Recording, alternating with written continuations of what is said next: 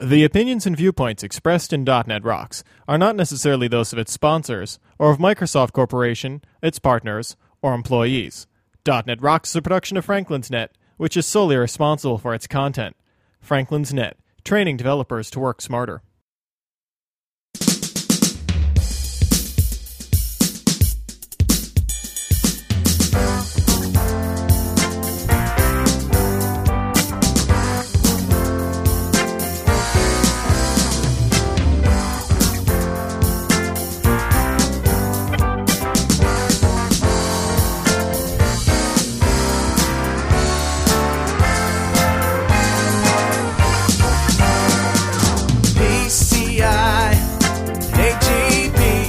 Rockheads! Stop searching for the Uncut Dutch Tavern episode at archive.org and listen up. It's time for another stellar episode of .NET Rocks, the internet audio talk show for .NET developers with Carl Franklin and Richard Campbell. This is Jeff Maciolik, here to announce show number 175 with guest Ted Neward, recorded live Thursday, May 4th, 2006. .NET Rocks is brought to you by Franklin's Net, training developers to work smarter, and now offering a whole suite of on-site and remote classes in .NET 2.0 technologies. Online at www.franklins.net. And by Data Dynamics, makers of ActiveReports.net. Simple, powerful, and cost effective reporting for Windows Forms and ASP.NET web applications. Online at www.datadynamics.com. Support is also provided by Code Magazine, the leading independent magazine for .NET developers. Online at www.code-magazine.com. And now, the man who raised the bar until they asked him to leave, Carl Franklin. Gotta get enough points to find Thank you, and welcome to another stellar episode of .NET Rocks. I'm Carl Franklin here in New London, Connecticut. That's right, New London, that other place between New York and Boston that nobody ever visits, except to go to the casinos, which aren't even in New London. And Richard Campbell out there on the other coast, the alternate coast, the west coast, and north, British Columbia. Hi, Richard. I've been to New London. I even like it there. Let me just tell you something. We have the best restaurants in New England, maybe in America, right here in New London. we have awesome, awesome food. Oh, it's a great place. An awesome place to raise children. No two ways about it. I thought it was fabulous. Absolutely. So, you're, uh, how's your cleanup going? You you got pelted with water from your fish tank a couple weeks ago. How's it going? Well, I got good news, bad news, and crazy news. You ready? All right. Okay. The bad news is it's still not finished. Uh, The good news is all the demolition is done. The carpets are out, the cabinets are out, the walls have been cut, the office is disem- disassembled completely. So, I mean, that's actually good. It's not going to get any worse. They got to start putting things together from here. and you're seriously going to put the, the, the tubing in the walls for water cooling? Why, that would be the crazy news. The plumbing is in. Oh, man. Centralized water cooling coming to an office near you. And if you ever get thirsty, you can just go up to your wall and press a button and psh, out pops a cup of water, right? Yeah, with, that's one quarter isopropanol. I wouldn't recommend that. Oh, isopropanol. You're going to cool your machines with alcohol? Well, you got to put some alcohol in the water, otherwise it turns green. Oh, okay. I thought you wanted green, so it looked like that case, you know, the, the chrome green machine that we saw in episode 69. Way back when. No, Yeah. no, I like my water to stay clean. So Okay. there you go. Green with maybe food coloring, not with algae. Well, we got some uh, some email this week. Boy, we're getting a lot of great email. Keep them coming. This one is from Brig. Hats off to Carl and Richard for having great conversations with extraordinary people. In the episode with Kent Alstad on Atlas, a listener mentioned he listened to the show while running. I too listen to the show while running and agree that it's a great way to get your mind off the road. Thanks for the catalyst for my exercise. Brig Limereau. Brig, I wish you worked on me, man. Jeez. I need a little catalyst for exercise, and it ain't .NET Rocks, let me tell you. I try. I found that flooding my basement really good way to need to go to the gym a lot. it's worked great for me. Yeah. Hey, I've got an email as well. Hi, Carl and Richard. Thanks for your great .NET Rock show. Every week, I'm looking forward to listening to a new episode. I'm a listener for a few months now, and I'm really learning a lot from your new shows. Thanks for that. Because I'm spending about 10 to 15 hours per week in my car, I do have a plenty of time for listening. I've got a lot of catching up to do. I'm trying to listen to all the previous shows, too. The only problem with catching up is downloading your shows. When navigating through your site and selecting some old shows, the menu on the site always shows the latest shows, and that costs me a lot of time. I'm really lazy. well, can't argue with that. It is a challenge to get all the old shows because, hey, there's 175 of them. That's a lot of shows. Right. So maybe it's possible for you to let the earlier shows be available in RSS feeds to make it easier to download them. You know, we did that. Yeah, we did that once, and we found that the aggregators people were using were re-downloading, and and then while it was great for our download numbers, there was a lot of downloads that weren't necessary that were going. The way we're going to solve this is by creating a zip file every week that has all of the individual uh, uh, torrent files in it. So we'll just add to the zip file.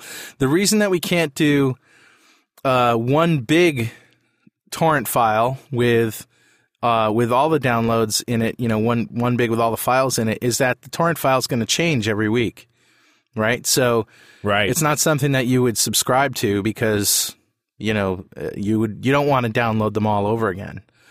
Right. So we're just going to put them all in a zip file, let you download the ones you want.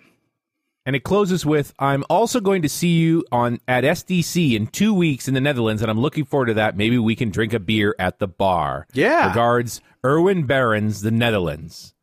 Awesome. And hey, we are going to be in SDC soon. we are. We've and I suddenly about it. realized, you know, there's lots of folks who are in SDC. If you're not signed up for this conference, you should be. SDC.nl is the website. And I, last week's guest, Kent Alstad's going to be there. Yep. Uh, Carl and I are both going to be there. Mark Miller's Next gonna be week's there. guest going to be there. So Michele Leroux Bustamante will be there next from ne- for next week's guest, and this week's guest, which I believe is Ted Neward, Ted is going to be there too. He is going to be there. Let me tell you about Ted. Ted is an independent consultant specializing in high scale enterprise systems, working with clients ranging in size from Fortune 500 companies to small 10 person shops. He is an authority in Java and .NET technologies, particularly in the area of Java.NET integration, both in process and via integration tools like web services, back end enterprise software systems, and virtual machine execution engine plumbing. Ted, welcome back to .NET Rocks. Hey guys, how you doing? Yeah, we're doing great. Glad to have you back on. Well, after that bio, I almost didn't recognize me, and that sounds so formal when it's read out over the air like that. You are a formal guy. I noticed am that about so you. Totally not a formal guy. What are you talking about? It, you know, it takes a lot to loosen you up. Let's just say that. I mean, I've seen you loose. I've seen, but you know, you are a formal guy. but your new Uh-huh, website's okay. beautiful. I'm blown away by it. It I'm- looks great. I mean, maybe maybe formal isn't the word, but serious. You're very serious about what you do. I'm very serious. Yeah. Uh, sure, sure, that works. Okay, yeah. Thanks. I'll slip you that check in the mail tonight. You, you know what I'm saying, Richard? Help me out of this. He's a no, I serious think you're guy. just making it up. No, you're he's a- crazy. Great. Sorry, Paul. That's that my friend did- Richard did Campbell. Not go well. That's my Left friend. of bagging. All right, now I'm going to give you some. I'll give you some love here. You're right. Ted Neward takes on some seriously scary problems. Right. This whole living one foot in the Java space, one foot in the .NET space. Nobody sane would do that. I I cop to the accusation of being insane, but I will never cop to the accusation of being serious. Oh, you're All right. serious. Come on. See, this is the part. I know what you're trying to do. This is the part where I'm supposed to say something really schlocky, like only what I'm consulting for my clients or something like Yeah. that. I just I can't do that. That just sounds. All right. too Well, let's say if you, Richard, Mark Miller, and I all went out for drinks, you would be the last person to laugh at a joke. That is not true. I totally resent that accusation. That's it. I'm not doing this show anymore. I'm out of here. yeah, because the real answer is Mark Miller. He'd say, "Hey, ask me later. I'll tell you how to make that funny." Right. so, what have you been doing lately, Ted? Oh, let's see. Um, well, since the last time we talked, I moved to Redmond. Um, I'm now living about 10 minutes from the uh, uh, the center of the black hole, as one friend of mine, who amazingly enough comes from the Java universe, described it. um, and um, you know, basically just continuing to do a lot of the same stuff that I did before. You know, teaching and going around and consulting. And um, as you guys mentioned, I'm I'm speaking at SDC in a couple of weeks. I'm actually Right. doing a session with uh, Cathi Gero. We're talking about uh, pragmatic architecture. Wow, cool. And we're going to repeat that session actually at TechEd in June. So if you don't want to fly out to the Netherlands to catch our talk, which, I mean, to me, that seems worth it, but, um, you know, then you can catch us in Boston in the middle of June.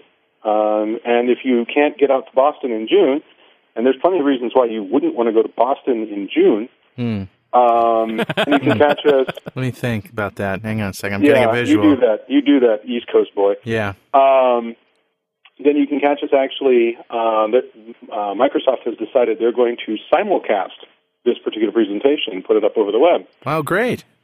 Yeah, and when Kathy found out, she just about killed me. But you know that that's largely because she was expecting to speak to people in the audience, not to people you know all over the world at the same time. Yeah. Kind of surprised me too, but apparently this is uh, something that people are really interested in. So It's a good and idea. then- well, you know, there's there's lots of high level foofiness that you talk about when you get into architecture, and we're trying to distill past all that and try to you know dispel the myth that architect is Latin for cannot code anymore. Meanwhile, on the writing front, um, All right, I take back what I said about you not having a sense of humor. That was pretty good. Um, I stand humbled. uh, well, at least you can admit it. I mean, that, that's that's a point in your favor there, Carl. You know. Great. Um, no, on the writing front, actually, um, I've got a couple of different book projects going on. One of the ones that I'm really kind of excited about is actually a it's a port, if you will, of a book that really made a lot of waves in the Java space called Pragmatic Project Automation. Um, basically, talking about you know developers are continuously talking about how they don't have time, and so this book by Mike Clark um, essentially talked about how to create a whole bunch of elements, a whole bunch of tools, and so forth within your development process to save yourself time. You know, to automate things and why we want to automate and the benefits of automation, and then you know, once we get past those five pages of introduction, get into all the nitty gritty details of how to automate. And a lot of those techniques turn out to be really portable to the .NET space. So I talked to Mike. Mike said it was a good idea. They'd be getting calls for a .NET version of this book for a couple of years. So I'm working on churning that guy out, and um, hopefully it'll be, you know, done, written, done by the middle of this year, a couple of months from now. And um, you know, available in people's hands in either soft or hard copy, probably by third or fourth quarter. Sounds good. So, project automation. It, is there any relationship to continuous integration here? Is this part of continuous integration, or is this seen as something different? CI is basically part of project automation, right? I mean, a continuous integration is sort of the last step in establishing a crisp build process. Mm-hmm. CRISP is, a, is an acronym that Mike cooked up not too long ago, uh, where he talks about you want to create uh, crisp builds, com- uh, complete, repeatable, informative, schedulable, and what was the last one? Oh, portable. Portable builds. Portability being an important thing in the Java space, not as critical in the .NET space when you think about doing it across platforms, but important when you talk about doing it across developer machines. Right? You ever been a part of one of those teams where there's only one guy who can actually build the whole thing? Right, right. Yeah, Yeah. we call him the build master. Build guy. Yeah. Well, the problem is what happens if the build master goes on vacation or the Right. build master gets hit by a bus, you know, or some, you know, one of the developers turns around and says, "Hey, there's a bug in the code base and I know I fixed it. Why didn't it get into the released product, et cetera, et cetera?" The idea of a portable build in this case basically suggests that we want to have builds that anybody can kick off. So if the build master wants to go on vacation or if he wants to get married or if he wants to quit or whatever, then we can go ahead and run a build off of anybody's machine. So I know what continuous integration is. What uh, Mm-hmm. what's And you say that it's a subset of uh, project automation. What what do you define then as the broader definition of project automation?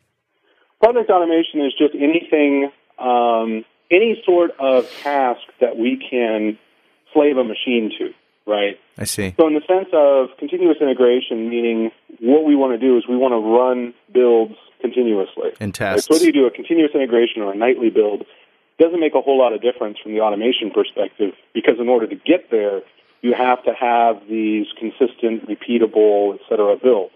Yeah. You have to be able to do a one button, you know, a one step build is how we refer to it. I want to be able to say in the Java space, I want to be able to say ant build, or I want to be able to say NAnt build or MS build, you know, project name or whatever. Yeah. And everything involved in constructing this thing from soup to nuts runs, right? So it's not just a question of just building the software, but in some cases it's a question of, for example, if you do some kind of object relational mapping where you're trying to snarf out metadata from the database and construct objects that correspond to the the, the, the table structure inside your relational database. You do Yeah. like a simple, you know, d- table data gateway mapping. We should rerun all that code generation as part of the build because you don't know the database schema may have changed subtly between the last time you did a build and this time. Okay. Anything that's not considered source needs to go through some kind of process in order to be used. So even to the point of if you make database changes, you should have schemas, scripts that will get kicked off and run by this build process against, you know, against some target database to ensure that everything will work. This also includes your unit tests. You know, Right. that's where the integration part of continuous integration comes in. Right. Okay, I want to make a change, right? Just the whole nine yards, right? Right. Code, automation, um, which Studio, Visual Studio does for us a little bit with respect to those snippets and stuff, right? Mm, right. You know, that's basically a form of code automation. Just, you know, stretching out and looking at all of those things, even those things that, you know, don't necessarily plug into an MS build script or an ANT build script, Mm. but things you need to do from the command line. Now, obviously, Uh, this is very tool dependent, and the in this book that you're talking about, he, you say he tells you how to build the tools. Um, is it is it? Are you definitely a build it yourself kind of guy, or are there tools out there that you like and that you use already? Well, no, there's a bunch of tools that we don't. I mean, you don't build something if if something else out there will serve your purposes, Yeah. right? So, for example, one of the things that um, uh, Mike was talking about from the Java space is this language called Groovy, which is sort of a relaxed, sort of dynamically typed Java variant. Yeah. And one of the things that the Java community has not embraced as, as fondly as the .NET community is this notion of multiple languages on the JVM. So Groovy was sort of this, you know, hey, let's let's get away from the statically typed model, you know, heavily influenced by Ruby and Smalltalk and so forth, Yeah. and let's use it as a scripting language, almost like a shell scripting language, like from the Unix world of, of Bash and, and CSH scripts and so forth. In the .NET space, one of the things I'm looking at as this is what we should be doing going forward is Monad. I'm sorry, strike that. Windows PowerShell. PowerShell, right? Yeah, Ugh. yeah. What is it with know. them taking really good code names and coming up with really bad names after that? Well, now I underst- as I understood it, the reason that they don't use those names was because of legal implications. But monad, who's going to have a problem with that? Well, there's actually a, a linguistic concept. If you go and, and do like, you know, if you Google for monad, you'll find that there's a language concept coming from the world of languages like Haskell and so forth, where monad is an actual linguistic idea. I So see. they may have may have concerns about, you know, well, you're you know you're you're implying that your shell is somehow monadic, which it's really really not. You know, I don't know why they didn't just. Okay. Well, I mean, just call I- it yeah. you know mopad or something. I mean, Yeah. anyway, but yeah, Monad um, is is really interesting and exciting from the perspective of developers and perspective of creating build scripts because it has full access to the .NET framework. I mean, you can just fire up a Monad environment, Monad command prompt, and new up a .NET object anytime you'd like. Mhm. And so here is an opportunity to create scripts, you know, to do things with the environment. You need to create a virtual directory. you can new up the necessary code to interact with the IIS catalog to create said beast. You need to Right. install complex components. You need to blah blah blah.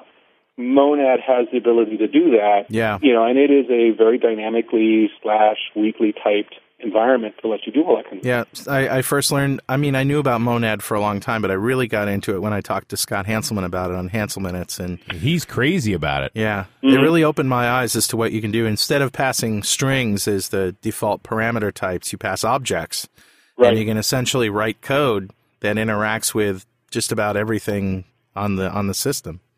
Right. And since Monad recognizes WMI, for example, right, WMI Windows Management Instrumentation, Yeah, WMI, you know, talks to literally every other part of the Windows operating system.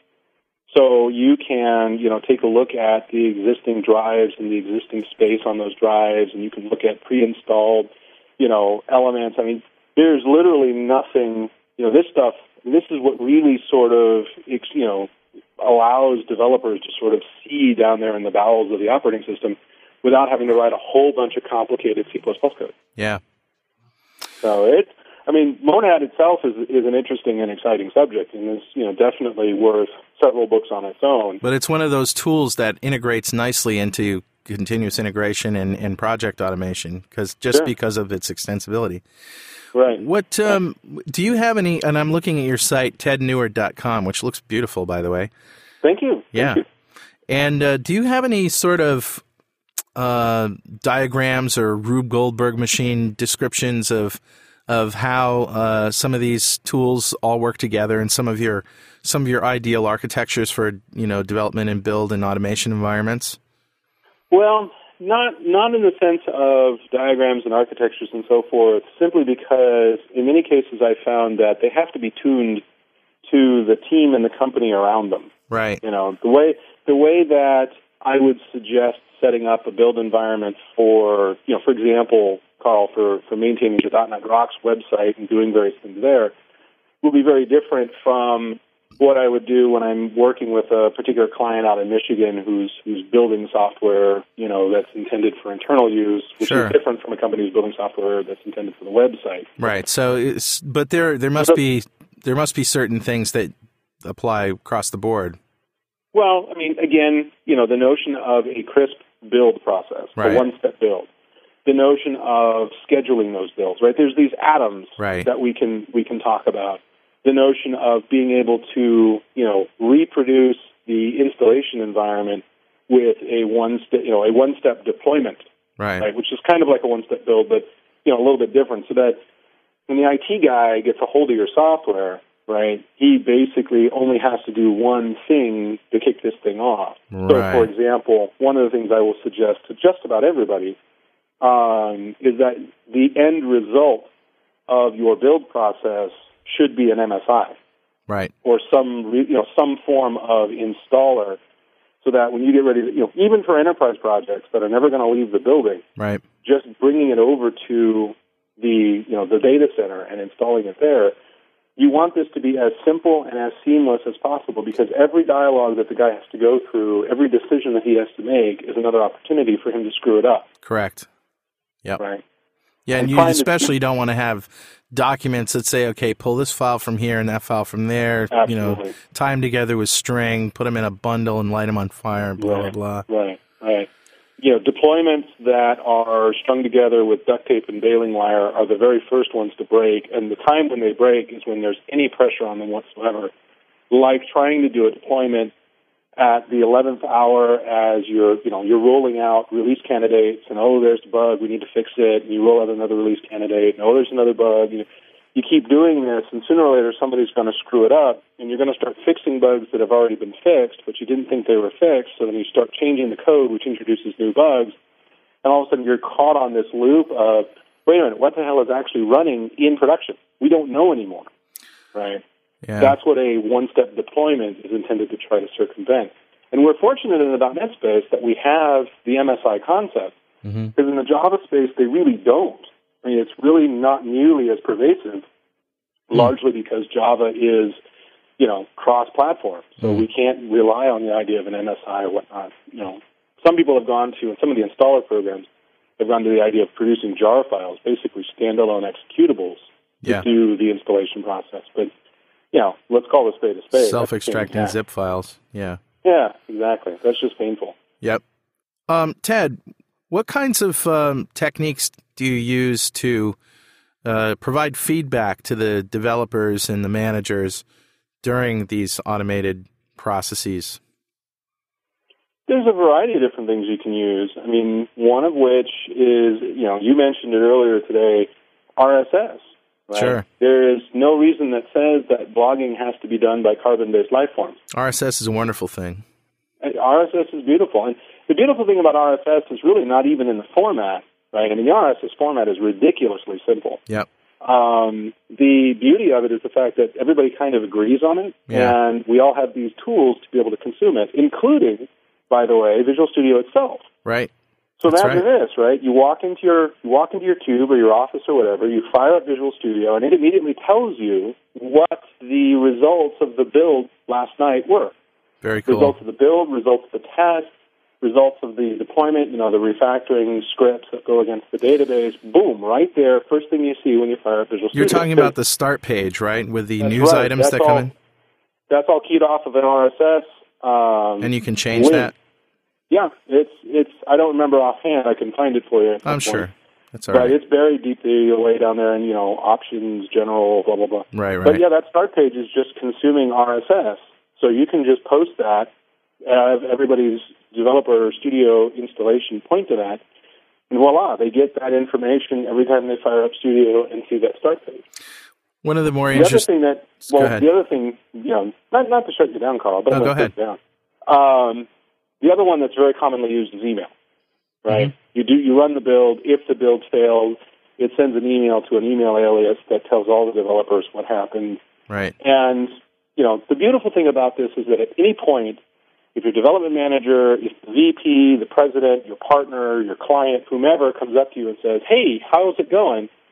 because you've got a daily build or a continuous build, you just walk them over to where that stuff was built recently. You know, and if it's a WinForms app, you just double click the icon. If it's a ASP.NET app, then hopefully you've got it deployed on a server already. If not, you can do that for them and show them.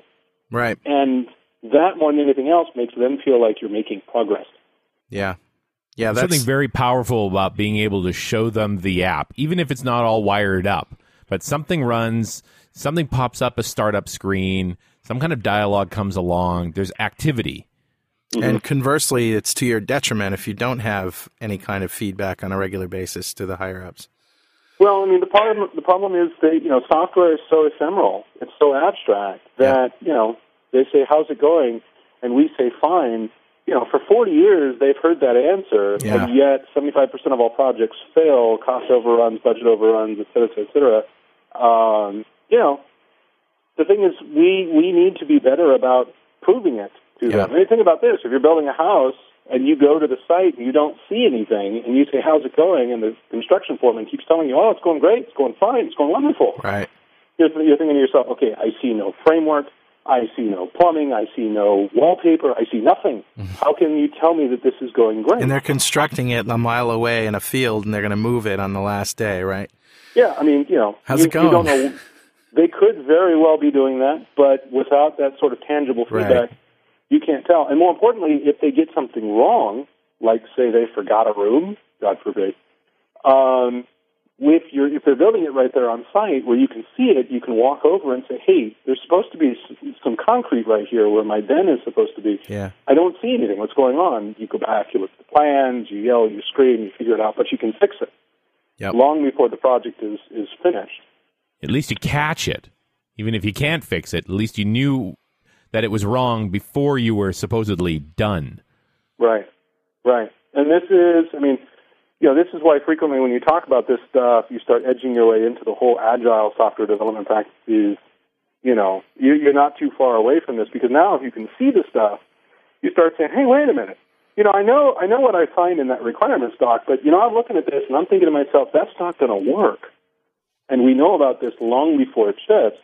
So now we can go to a change board or we can negotiate a change or whatever you know, because at the end of the day, you know, we're here to provide a service, which is to make our customers and our clients' lives easier. And if we can't accommodate their changes, either because they didn't know what to say or because their needs have changed or whatever, who cares? We need to be able to adjust for that. And so having stuff that we can show them on a regular basis is just crucial to that.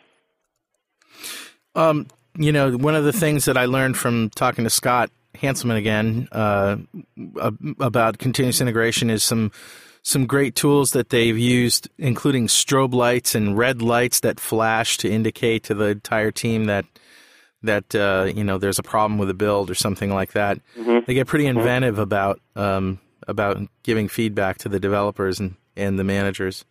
It's kind of neat. Well, this is where Mike's book was. Mike's book was actually the, the, the market leader in this because Mike is one who described how to use lava lamps to to monitor your builds. Wow. um, yeah. So what would happen is would run, and if the build was successful, the green lava lamp would turn on. If the build, for whatever reason, failed, the red lava lamp would turn on. And because they were doing a continuous build, the developer who was sitting next to the lamps, right, they were kind of mounted up high so everybody could see them, but the developer who sat closest to them could all of a sudden hear the switch as the green lava lamp turned off and the red lava lamp turned on. Hmm. Well, of course, the lava lamp takes a while to warm up. So all of a sudden it became a race to fix the build before the red lava lamp could warm up so they could switch back to the green lava lamp in time so it never really seemed to change. Wow. It became a race, right? but that's, I mean, that's the kind of immediate feedback, right? At um, Foo Camp, the Friends of O'Reilly camp, um, a couple of years ago, I had the distinct privilege of introducing Mike Clark to Peter Drayton, who was a program manager on the CLR for Microsoft for a couple of years, and before yeah. that, he was a fellow developer instructor. Peter brought an ambient orb, one of those, you know, they look like a disco ball with a bunch of different colored lights on it. And I actually introduced the two of them to one another because Peter wanted to know, after he read about the lava lamps, he wanted to know if he could use the ambient orb to, to program against. And Mike was there and Peter was there, and I'm like, oh, I got to introduce the two of you. Right. And so, sure enough, by the end of it, they had sort of worked out the API and how it would work and blah, blah, blah.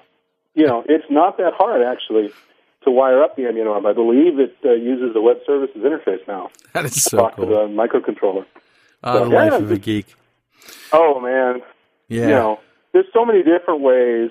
There's another story. Um, another buddy of mine from the Java space, Glenn Vanderburg, was getting ready to do a presentation on just sort of these uh, real world feedback mechanisms that Mhm. we as geeks, you know, look to use. hmm um, and he told a story about how I guess it was 10, 15 years ago, something like that. Um, one of the one of the guys uh, who was involved in some of the initial standards and so forth surrounding TCP/IP, he wired a single a single step motor up to uh, a small hardware device that was in turn plugged into a TCP/IP network. And every time a packet came through, this device would sense the packet and send an eight turn command to the motor. And then he tied a string to the end of the motor. So that literally, if somebody was, you know, if as packets came across this wire, the engine would turn in correspondence to how many packets were flowing through the wire. So all of a sudden, if this thing started spinning and whipping this this rope around, he would literally look to whomever was in his office and say, "The internet sounds busy today."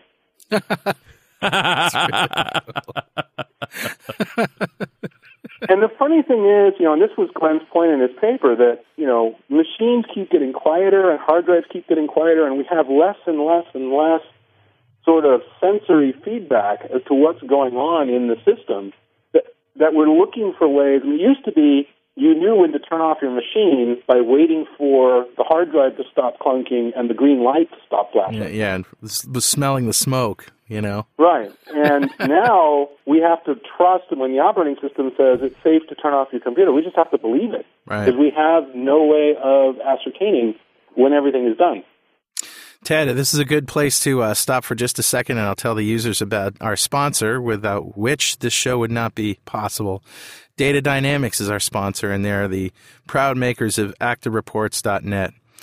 And you can check them out online at www.datadynamics.com.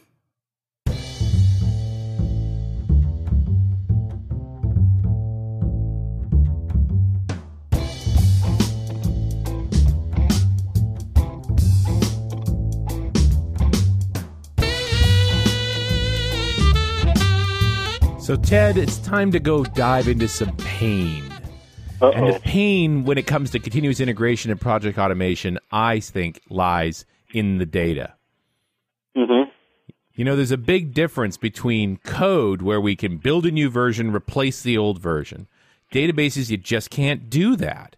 We build up this data and you cannot replace it. You have to make deltas. You've got to give us the changes to the data structures, and they can only be applied once. They, they're very hard to roll back. They can't be applied again. You have to make a new delta each time you do that application. How do you get that into continuous integration, into those builds so that they're automatic?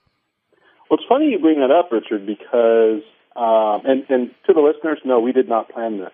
Um, it's funny you bring that up because uh, a book. Oh, I know I planned it. I knew I was going to go here. I'm the data guy.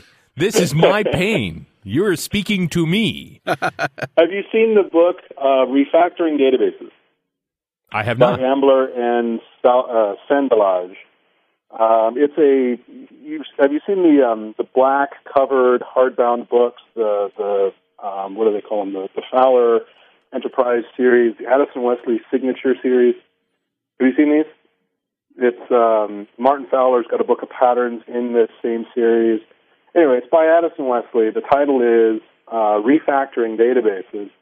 And, you know, for those who aren't yet familiar with the term refactoring, that's the idea that we can take an existing code base and make some changes to it and have confidence that those changes will not break anything, typically because we have a whole bunch of unit tests behind us to make sure that stuff still works. Well, Scott Ambler, um, who's probably more well known in the Java space than he is in the .NET space, has spent the last, I don't know, five, ten years, something like, dealing specifically with databases, and in this particular case, dealing with how do we do agile database techniques. And, you know, for years, basically, I, I've been in the same camp that you have been, Richard, which says, okay, yeah, all this agile stuff works, except when you get to relational database.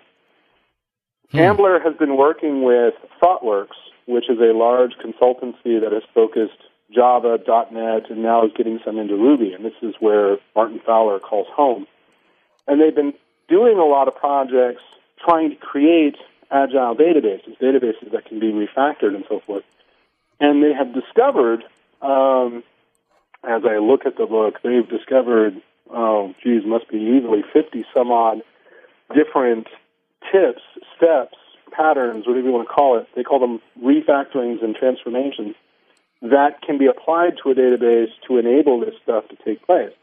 It's not it's not as easy as, you know, the refactoring that we're used to that Visual Studio turns on for us. Because you're right, Richard. We can't just go off and replace the data, right? Particularly not in a production system, like we can replace the code in a production system. But there are a number of things that we can do, you know, introducing views, we can introduce triggers and so forth that will slowly migrate existing data over to a new schema as well as incoming data that gives us time to migrate other tools that are dependent upon that schema over to the new format. It's not as transparent, it's not as automated, but you know, half of the opening chapter of the book is simply to say the idea that you cannot refactor a database is a myth. You can, it's not as easy as refactoring code, but you can refactor the database. And I have a feeling, you know, knowing what I know of you, Richard, you probably already know a good number of these tricks already, but it's the idea of applying them sort of collectively to a database schema. Because remember, when we're talking about continuous integration, a lot of times what we're doing is we're trying to build, we don't necessarily have to build against the immediate previous build of the database. We have to build against what's currently in production in the database. Right. And so a lot of times those Delta scripts change only when the database schema itself changes. It gets even more frightening when you start dealing with uh, commercial products where I could have four or five different versions of the database out in the wild, and I've got to build a new version that will deal with all of them.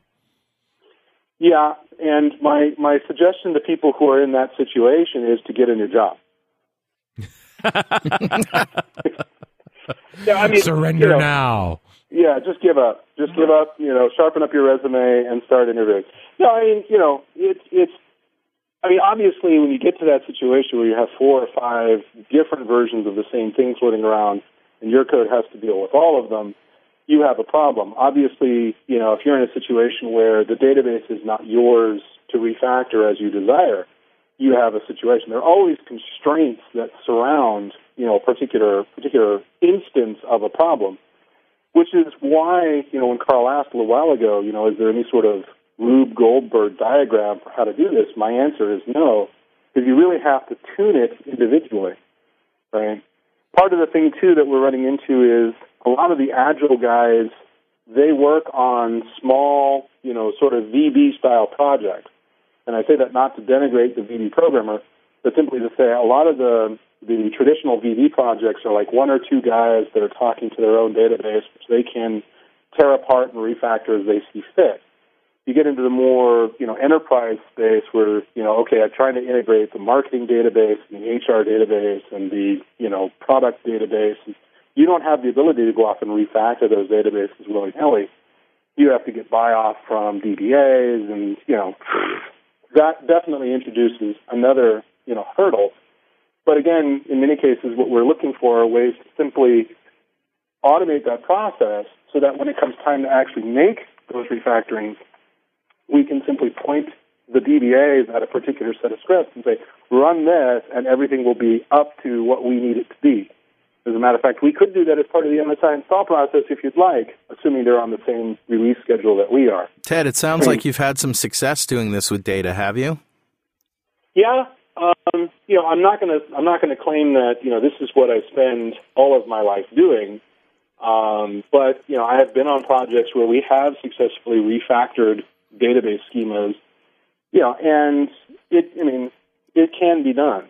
Right? There are tools or techniques. In some cases, it's more painful than others, but it can be done. Right? Um, you know, I'm certain there are people out there who know more about this than I do. Uh, one such name would be Scott Ambler. Um, but you know, in general, it's more it's more an attitude than anything else that says, you know, for years we've all sort of sat back and said, oh, we can't refactor the database. And now somebody has come along and said, yes, we can, and here are some t- you know, tips and tricks and techniques. And so now all of a sudden we're going, oh, wait a minute, yeah, and if you take that and run with it this way and run with it that way, and oh, wow, yeah, this, this, this stuff really works. That's the more. I got to think that the key to facilitating refactoring, whether database or otherwise, are abstractions, is these interfaces that can be left in place the binderies between different pieces of code. And under the hood, we're doing the refactoring. And certainly, that's one of the reasons that I count on stored procedures so heavily is that I can change stuff without changing that interface and uh, and breaking the code that's calling it from elsewhere. Right? Well, and views are another way to do that too. Um, although certainly views are a little bit less flexible than certainly stored procedures. But part of the thing too, Richard, I mean, one of the one of the real key things to refactoring is knowing that you're not breaking anything.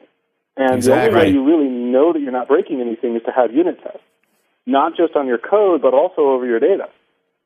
And there's an interesting thought: unit testing against data. Yeah, I was just thinking that that's a new mm-hmm. one for me.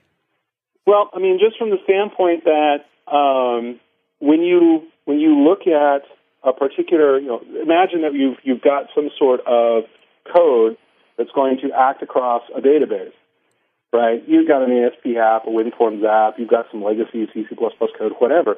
What stops you from going in and arbitrarily changing the table definition? Right. The fact hopefully that all security. those other applications will break. yeah. Yeah, hopefully security. Yeah. You know, but, but assuming you have the appropriate right. Right. um, you know, I mean, assuming this is a good refactoring, not Yeah. a, you know, insert I own you underscore TBO.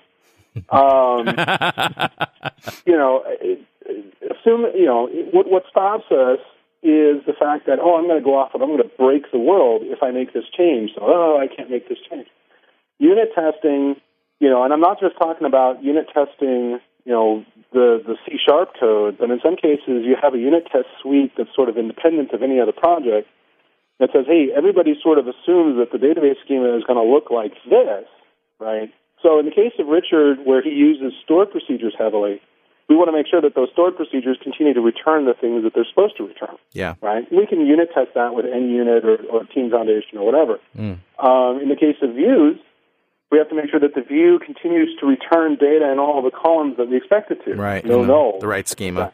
Yeah. Yeah. So again, unit testing is there to you know basically provide us a safety net so that the next time we do this build and the next time we run this this one step build and we test it all and we go, hey, wait a minute, we got nulls where we didn't expect any. Something went wrong. Why did that work? Oh, look at that. I accidentally pulled the wrong column when I did this view definition, or I forgot to do this link when I did this store proc, or dot dot dot. You know, I don't. I think we have a long ways to go before we can close the book on all the different things that we can unit test and how we unit test. And I think people are just now coming around to the idea of, hey, I want to unit test my data too. Um, you know, because again, the refactoring only really works if you know that you're not breaking something, and the only way you know you're not breaking something is when you have unit tests to tell you when you broke something. Okay, Ted, I'm going to uh, ask you a question that I uh, think I know your answer, but uh, let's just get it out anyway. We've had some disagreements between our guests on the value of test driven development and the level of extreme to which a developing development shop should go uh, for test driven development. So, in, in the broad spectrum of, on one side, you know, write your test harnesses first before you write one line of code, and on the other side, uh, you know, no testing, or maybe maybe if we have time, where where do you fall in terms of recommendations to uh, shops? Well, um, this is one of those areas where I'm going to answer by not answering. I'm going to That's because you're a smart man. No. Um, You'll notice You that know, I'm the one ans- asking the question, not answering it. you know, in all honesty, you know, there, it, it, it, the answer is it depends. Um, if you ask me in terms of for myself, the answer is I prefer I prefer some measure of unit testing. I don't know. I don't. I will be the first to admit that I don't follow the test-driven idea where Okay. I write my tests first. Okay. There are some advantages to doing that, largely in that you have to sort of think about what the API will look like from a client perspective before you actually write it. A lot of people say that it's the it's what it leads you to think and how to Right. think that that is the real value. And I You really do a- separate the interface from the code. You have to Right. think about the interface first to build the test. Code comes later. Right. And I will be the first to admit that I had a tendency to do that long before tests and test driven development came along. I had, you know, I would sit down and sort of write out longhand or just sort of sketch out in a throwaway buffer, what do I want this API to look like? Because Yeah. I want to practice proper encapsulation. Me right? too. Yeah. But the other thing is, very honestly, um, in some cases, you know, that that feels that feels like an impediment. That feels like overhead. That feels like, yeah, I know what it is I want to do. This all just feels right. I just want to go off and write some code, and I'll write the test to exercise the code later because in some cases I'm thinking as I'm authoring the code Yeah. right? And in some cases, you know, the thing that I'm building is very much driven by its implementation to begin with. So to try to do something the other way would just lead me to a position where I have to go, okay, so I've written the API, I've written the test. Now let me go and try to do the implementation. Oh crap, the implementation won't work. I got to go back and rethink the API and rewrite the test. I lost time there, Right. right? So there are certain times when you start from an implementation and work your way out. There, one of the arguments that is pro TDD is that if you write the code first, you tend to write the test to match the code. But I think the argument you just made there is the opposite. If you write the test first, you'll tend to write the code to match the test, and neither one of them is necessarily right. That's exactly right. That's exactly Hmm. right. The, the other thing you really have to think about too is, and this is something that I stress very, very highly when I when I talk to clients and so forth. The culture of the client plays a huge, huge role in all of this. Yeah. If you've got a bunch of developers who don't buy into TDD, trying to force them into this methodology is not going to work. Mm-hmm. You can show it to them, and if they buy it on their own, great, you've changed the culture. But if they don't buy into it, if they feel like it's a waste, if they don't understand why you have to do it this way, you're not going to change anything. Yeah. And all they're going to do is they're going to basically do the absolute minimum necessary to say, yes, checklist achieved, we are now a TDD shop Right. You know, a lot of these agile practices are grassroots kinds of things. They start from the bottom and work their way up. If the Right. people at the grassroots don't buy into it, it's not going to happen. And no amount of yelling and screaming and pouting and whining and screaming and and and threatening and cajoling and promising bonuses.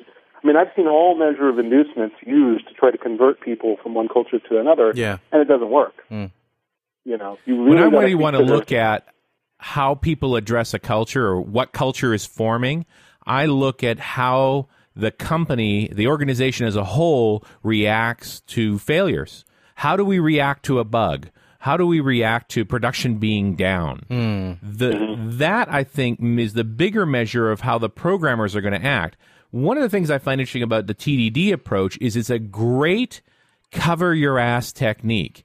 It's a lot of advanced checking so that by the time you check in a piece of code, you're really sure it works. Right. So in an mm-hmm. environment where they have a severe reaction to bugs, where there's a punishment mentality to any failed code, TDD is a good approach because it, while it takes longer to deliver, it's a higher certainty of working the first time. When I get into an environment that's more relaxed about failure, where we're willing to test and try and try again and go back around and catch these things, where we've got a good environment for finding failures in a more realistic place rather than on production, then it's not so necessary. You're better off writing code and getting it out there, knowing if there's a problem, you'll get it back and be able to work on it again. You know, I I, I want to tell you that I talked to Juval Lowy about this, and the only reason I'm going to tell you what he told me now is that it's going to be a while before we have a slot to have him on again.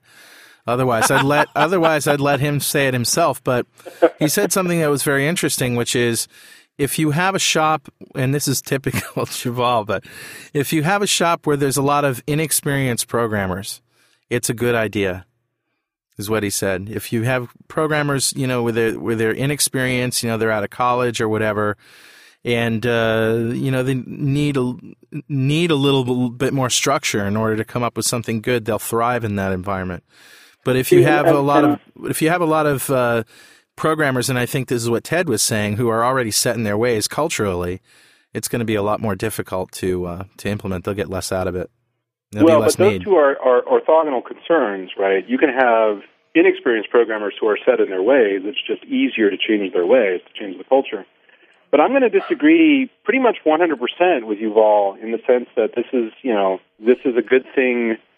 And whether he intended it that way or it's just you paraphrasing, it, it sounds like he's saying, you know, as long as you're an experienced developer, you know, this isn't really going to have benefit for you. And, and I'm going to disagree thoroughly with that because I know that Peter Provost and Brad Wilson and other guys on the patterns and practices team, you know, who are turning things out like EntLib and so forth, they've had tremendous success with a lot of this test-driven development and, and you know, unit tests as a whole and so forth. yeah, And I know that code that I've written that has followed a more um, test-centric ideal is much, much more reliable and robust than code that I have written that's I don't think not. I don't think he was arguing about um, test centric, but test driven, meaning test first.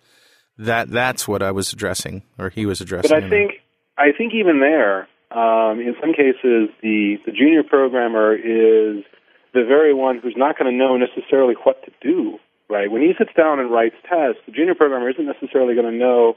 He's going to do one of two things, in my experience. He's either going to write way too many tests, right? Yeah. If we're creating a class to represent, you know, to normalize distance, and it's going to be measured in feet and instances. Yeah. He's going to write a method to test the fact that 13 inches normalizes to one foot, and then he's going to turn around and write a test that, that normalizes 14 inches and 15 inches and 16 inches and 17 inches. Hmm. You know, and he's going to normalize. You know, what happens when I pass in zero and negative one and min int and max? he's gonna he's gonna be overthinking it. In other words, Exactly. He's he's he doesn't have the experience to know when to say when, so to speak. Um, Yeah. The experienced programmer will say, you know what? I can think of four conditions I need to think about. You know, any number less than twelve. I can think of any number greater than twelve, and any negative number. yeah, And as long as it fits one of those three criteria, those are those are the three tests I have to write. We're done. yeah, And so, in some respects, you know, the junior programmers will benefit from some of the structure around having unit tests to catch their mistakes, but they really need to be led by a senior guy, someone who's done this before, who's got that experience, you know, and can just basically look at the code and say, okay, stop. You've written enough tests. Let's move on. yeah. You Okay. know?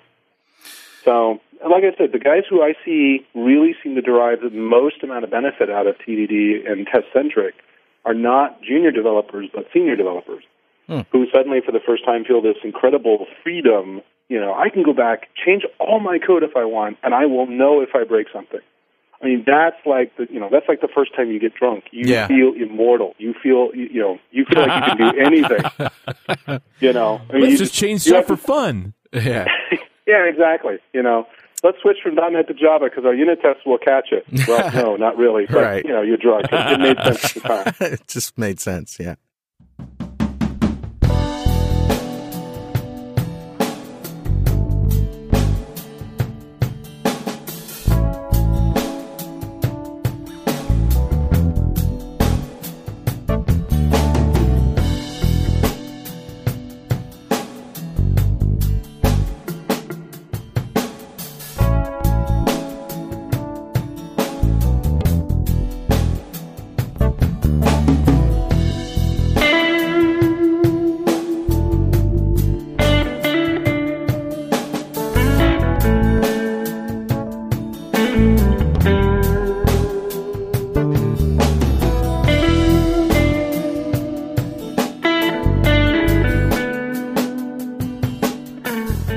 That I'm producing all these shows every week, I don't have time to teach my classes anymore.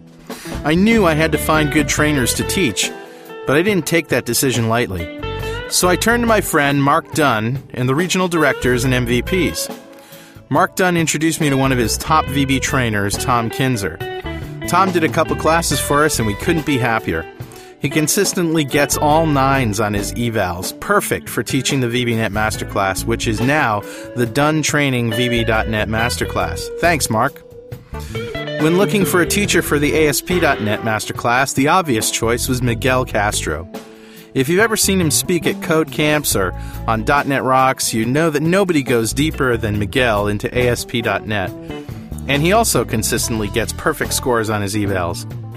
Every other ASP.NET class he teaches is in either VBNet or C Sharp. So first he'll do one in VBNet, and then the next month it'll be in C Sharp. One very special class we're offering in August is the iDesign WCF Masterclass with Michele Leroux Bustamante.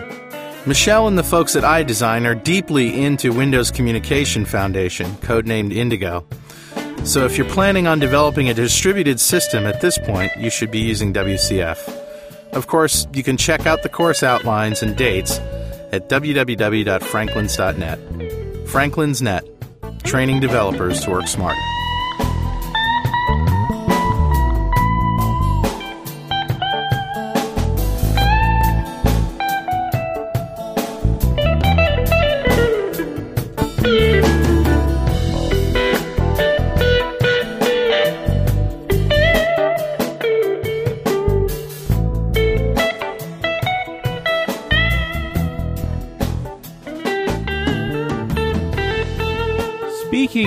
Project automation and continuous integration, I remember we were putting this show idea together, Ted. You mentioned that the book itself is participating in project uh, automation. That's right. That's right.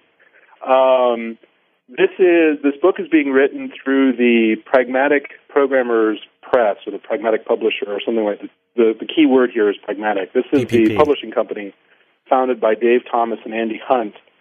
Which, by the way, if you haven't read their book, The Pragmatic Programmer, you're you're shorting yourself. You know, readers who do not have that book, your homework is to go out, buy that book, um, read it cover to cover, write down all of the forty some odd items that they tell you to. You know, we'll find a link to it.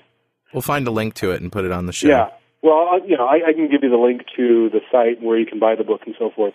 Okay. the way the pragmatic guys are producing their books is, I mean, it, it, it's a testament to the power of this process. What I do is I write the book in an XML format that they call Pragmatic Markup Language, PML. hmm It's a variant of DocBook. And they've got a series of specific XML tags that will go literally pick code up from an existing you know, code file on disk. So if I write a you know, .NET sample code snippet, I'll put it in a standard CS file. So I can go ahead and do NUnit tests and so forth against my code. But then in the actual text, I will reference the external file, and you know there'll be markers inside the code, so that during the process of producing the book, it'll go out, reach into the code file, and insert that snippet, hmm. rather than me doing a cut and paste manually from Word. The process by which this happens, right? This is a set of Ruby scripts that's basically pulling the book's markup out of a Subversion repository, and then they actually produce a PDF at the end of one of these build processes, and there's a nightly build process.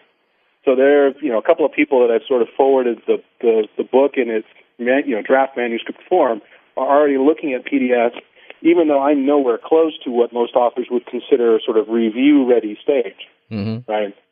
Then what makes this even better is at a certain point when the book looks relatively ready, you know, we're getting ready to go through QC and copy editing and so forth. Andy and Dave will let people purchase what they call beta books.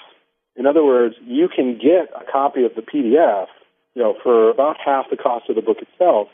You can download it off their site, and it's the beta of the book, and you can offer feedback and find bugs and so forth. But you know, it's literally getting the hand, getting the book in the hands of people who want it that quickly. Um, you know, and it's like fifteen bucks to participate in the beta program, right? And when you're Cool. done, you actually get a copy of the book as well, if I remember right. So I, mean, I just love the idea. It's so continuous integration kind of thing that we're actually going to get a chance to see it early and make it better. Yeah. And the thing of it is too, from the time that, you know, I say, okay, the book is done, right, we've we've stopped development, we've shipped the book, it takes them about what did Dave tell me? I think it's about three weeks before copies start showing up on the shelf. Contrasted with, for those who haven't written for a publisher before, you know, Addison Wesley or O'Reilly or so forth, for them that lead time can be on the order of months because they have to do typesetting, they have to schedule room at the printers, blah, Yeah. blah, blah. So this, you know, this allows the book itself to be much more agile. And then conceivably, if the book is successful and people, you know, the, the space changes significantly and so forth, we can turn around and make changes to the book. You know, people can, who are part of the beta program, could conceivably get new updates, and they have started doing this for several of their books. As updates come out, they'll send you an email notification. If you plug in your order number on the website, you can download a fresh copy of the PDF. I mean, just it's Cool. really sort of blurring the distinction between you know hardbound book and you know almost a, a blog style where you can continue to update, almost a wiki style more, Yeah. uh, where you can continue to update as new information comes into play. And then at a certain point, if enough changes have been made, yeah, we'll ship it and call it a second edition. And this is the Pragmatic Programmers, right? Pragmaticprogrammer.com. Yeah, yeah, that's them. And yeah, they've got another book just out from one of uh, one of our regulars in DNR TV, Venkat Subramaniam, uh, just released a book called Practices of an Agile Developer With- through Pragmatic Programmers. with Andy Hunt. Yep. yeah, Yep. Venkat and I speak at um, uh, the Java uh, shows called No Fluff Just Stuff. Yep. and you know, we, I mean, Venkat's a, a very, very good friend of mine, and you know, i i if you've not, if you've not figured out how to, you know, in how to implement agile development, or if you want to try to figure out, you know, you want to get past sort of the extreme, you know, notion of programming and so forth. Venkat and Andy's book is a good way to say this is what an agile developer does Yeah. you know, and you use that sort of as a by example uh, way of, of introducing, you know, more agile practices into your shop. One of the great, I think, fallacies of agile development is the idea that you have to flip this switch and suddenly everything has to change. You know, Right. everybody has to rearrange the furniture and start pair programming and so forth. That's really not the case. Agile is about adapting procedures and process to your shop rather than the other way around, Yeah. which is always kind of what the CMM guys he says you must do it this way no matter what size shop you are no matter what kind of software you're building. Jawohl. The agile guys say use what works. Right. You know, uh, it, it's interesting the, uh, the the the show with Venkat that I remember fondly that we did on DNR TV at dnrtv.com was about generics, and he talked about generics, and he was doing it. He was doing the show from a hotel room at a Java conference, and it might have been No Fluff Just Stuff. I'm pretty sure it was. So and and he had Java on the brain, and it, he gets toward the end, and he starts writing Java instead of C sharp, and you know he's like, "Oh, I'm sorry, I got you know I'm at a Java conference," and so I said, "Well, you know." What do you think of the uh, generic support in Java? And he goes, "What generic support?" Yeah. You know, he's basically Yeah. saying it really, really sucks. We collectively, you know, the speakers on that on that show, you know, we are not we're not real fond of what Sun chose to do with respect to generics because what they did is they implemented something called type erasure. So the notion that it's a generic type gets eliminated by the time you get done with the compilation process. And Great. that that creates problems because you know, like if you reflect over it, you don't see the fact that it's a generic. Yeah. To you, it's just a, Right. a standard standard list. Um, Yep. actually, Dave Thomas was, I think, the one who said, you know, we really shouldn't have called them generics. We should have called them specifics. That's what you're doing. Is you're creating a specific of something. I Um, love it.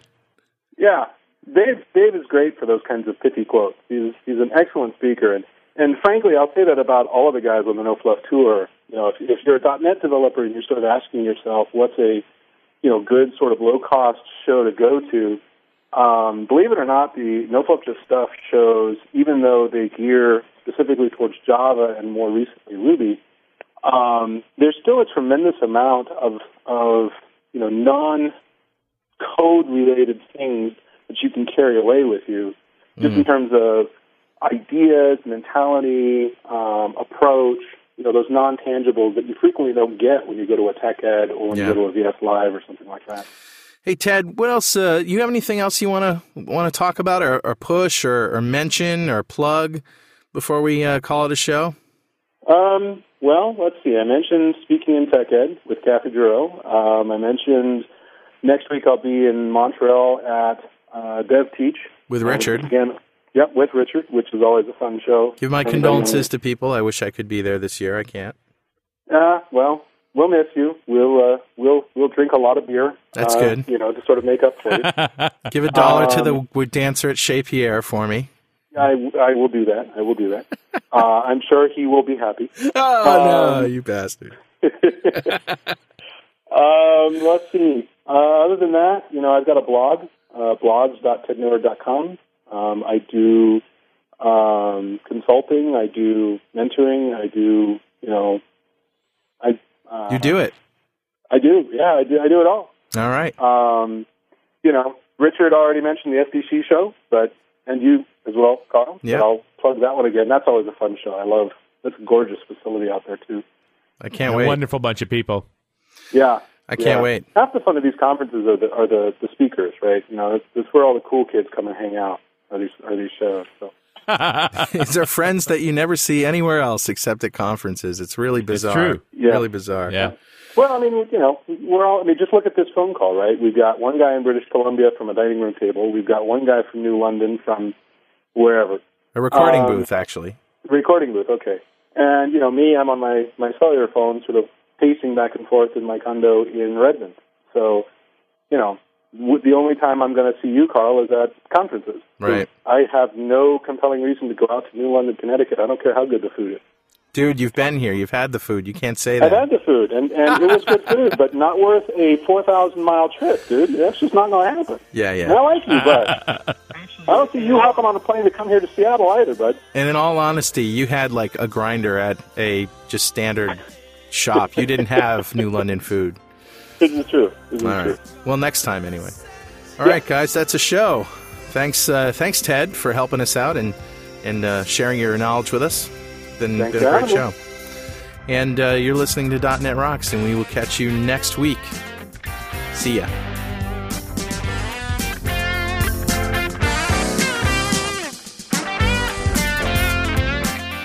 .NET Rocks can be found online at www.dotnetrocks.com and at msdn.microsoft.com slash dotnetrocks. .NET Rocks is edited each week by Jeff Maciolik, that's me, and Carl Franklin, who is also executive producer.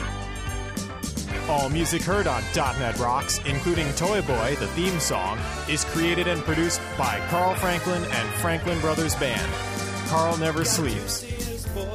.NET Rocks is produced for Franklin's Net by PWOP Productions, providing professional audio and podcasting services online at www.pwop.com.